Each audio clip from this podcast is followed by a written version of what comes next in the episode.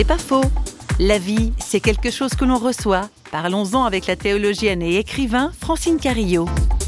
Nous ne sommes pas à nous-mêmes notre propre origine, et ça, chacun d'entre nous peut le comprendre euh, parce qu'on ne met pas la main sur sa naissance. Nous nous recevons de nos parents. Nous sommes toujours précédés. Tout ce que nous faisons, tout ce que nous sommes, nous le recevons d'un autre que nous-mêmes. Et évidemment que les, les, paroles du Christ sur la croix, en particulier celle qui dit Père, entre tes mains, je remets mon esprit, c'est pas une parole que l'on dit seulement à la fin de sa vie, je veux dire au moment de la mort, mais je crois que c'est une parole qui est à penser qui est surtout à vivre chaque moment de notre existence. C'est-à-dire que si nous sommes en vie, ce n'est pas de notre fait, mais c'est parce que nous recevons cette vie et chaque matin nous la recevons à nouveau.